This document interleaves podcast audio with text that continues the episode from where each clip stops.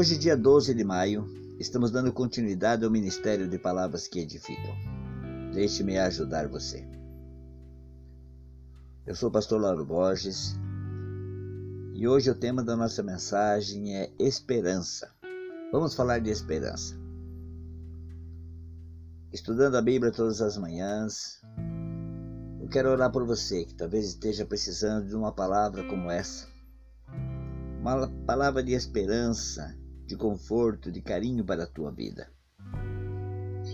Pai querido, Pai amado, muito obrigado, Deus, por mais um dia na tua presença. E hoje eu quero orar, Senhor, pela minha vida e pela vida das pessoas que vão ouvir esse áudio. Talvez estejam precisando muito de uma palavra de amor, de carinho, estejam passando por muitas lutas, uma vida inconstante, sobe, desce, sobe, desce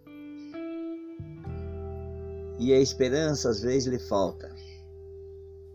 Não entende que é, essa esperança está em Cristo Jesus. Pai, abençoa, Senhor, a nossa leitura, abençoa o nosso estudo e que possamos ser todos edificados, transformados por esta palavra. Que possamos também abençoar outras pessoas compartilhando esse áudio, essa mensagem. É o desejo do meu coração e a minha oração. E eu te agradeço em nome do Pai, do Filho e do Espírito Santo. Quero compartilhar com vocês o Salmo 39, que diz assim: Eu disse: Vigiarei a minha conduta e não pecarei em palavras. Porém, mordasse minha boca enquanto os ímpios estiverem na minha presença. Enquanto me calei resignado e me contive inutilmente, minha angústia aumentou.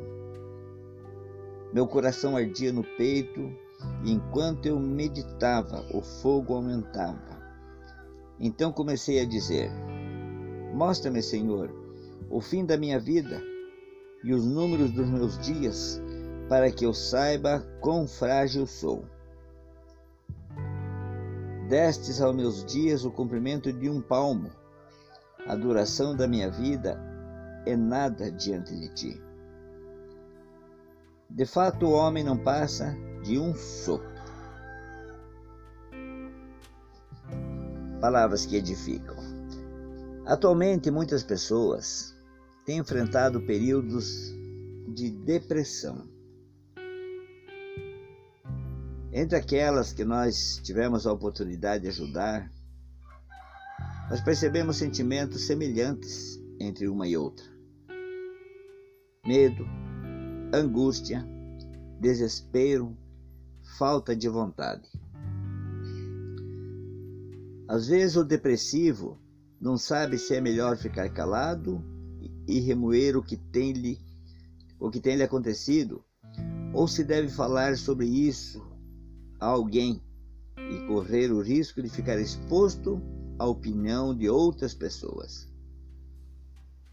Se ele ficar com medo de enfrentar a realidade e guarda os sentimentos em seu íntimo, é como se algo queimasse por dentro e vagarosamente impedisse a continuidade da vida. Por outro lado, se decide expor seus problemas e sentimentos a alguém, surge a pergunta: será que serei compreendido? E o texto de hoje que nós acabamos de ler, o Salmo 39, menciona um motivo que pode nos deixar desanimado e até deprimido. A brevidade da nossa vida e a nossa fragilidade. O Salmo diz que não passamos de um sopro, uma rajada de vento, uma sombra.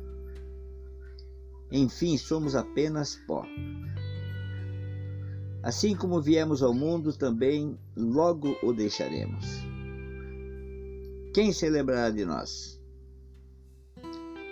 É difícil reconhecer que a nossa existência é tão passageira. Além disso, ela é cheia de angústias, circunstâncias adversas e dilemas. Apesar dessa realidade, não podemos deixar que sentimentos negativos nos dominem. Se olharmos para nós mesmos, o desespero vai tomar conta de nossa mente e o medo afastará toda a alegria. Porém, é preciso lembrar que a única fonte de esperança e consolo é o Senhor Jesus. Ele ouve a nossa oração e não nos abandona um momento sequer. Quando temos a impressão de estarmos sozinhos, experimentamos o seu sustento. Ele estende a sua mão e nos levanta. Com seu auxílio, podemos superar os maus sentimentos, inclusive aqueles relacionados à depressão. Se estivermos passando por momentos difíceis, devemos buscar ao Senhor, colocando nele a nossa esperança. Conscientes da brevidade, brevidade da nossa vida, reconheçamos que Ele é eterno, diante da angústia e do medo de se expor. Lembremos que o amor do Senhor é eterno e misericordioso. Momentos difíceis podem tornar-se uma oportunidade para experimentarmos o amor de Deus.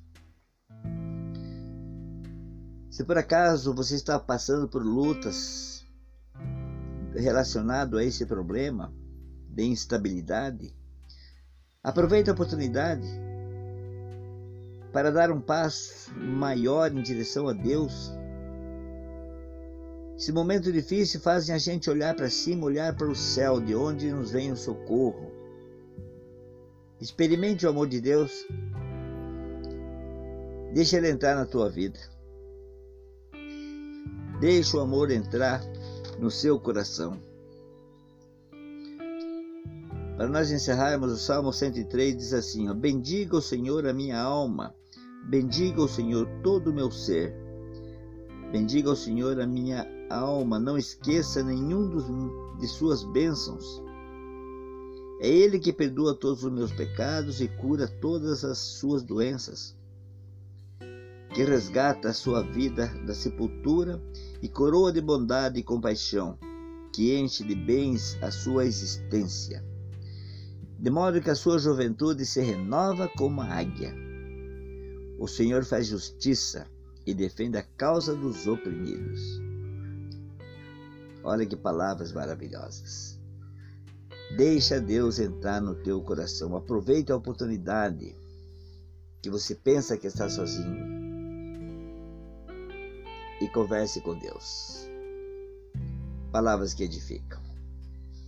Pai querido, Pai amado, muito obrigado, Deus, por mais um dia na tua presença, propagando o teu evangelho.